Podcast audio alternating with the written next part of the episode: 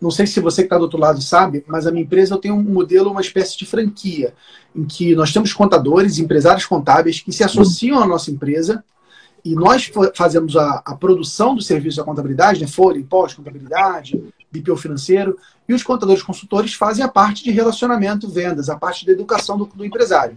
E esses consultores, todos eles trabalham em home office. Trabalham desde o início em home office. E todos eles passam por esse choque que é você deixar de trabalhar no escritório e passar a trabalhar em casa. Então, o que, que a gente lá na Marco faz, que se você tiver filho em casa, pode ser uma sacada boa para esse momento de home office?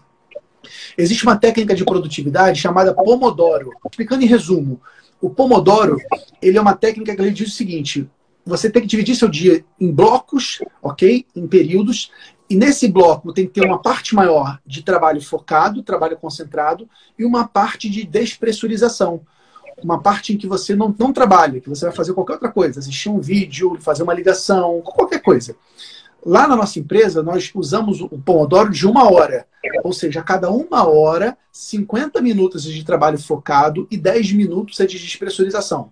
Ou seja, 10 minutos você faz o que quiser. Inclusive lá na empresa, se você chega no Pomodoro, você vai ver todas as mulheres se maquiando, elas se maquiam todo dia, o dia inteiro. É incrível isso. Mas elas estão mexendo alguma coisa na, na, maquiagem, vendo algum vídeo, ouvindo alguma coisa. É, enfim, é uma brincadeira, né? mas as meninas sempre querem estar sempre muito bonitas. Mas o fato é, você faz o que você quiser. O que eu, tô, que eu tenho de proposta para você é fazer isso em casa também. Cria um pomodoro em casa. Tipo, filhão, filhona, papai está aqui. Por 50 minutos eu vou trabalhar. Quando eu voltar, eu quero fazer esse desenho com você. Quando eu voltar, eu quero ver como ficou o dever de casa. Mas cria, combine horários de trabalho e de, e de despressurização com a sua família, porque isso vai te ajudar a não ficar longos períodos, 5 horas, 6 horas dentro de uma sala, dentro de um quarto, e que para um filho isso é, é, não existe, né? Um filho vai ficar batendo na porta igual um doido até você sair.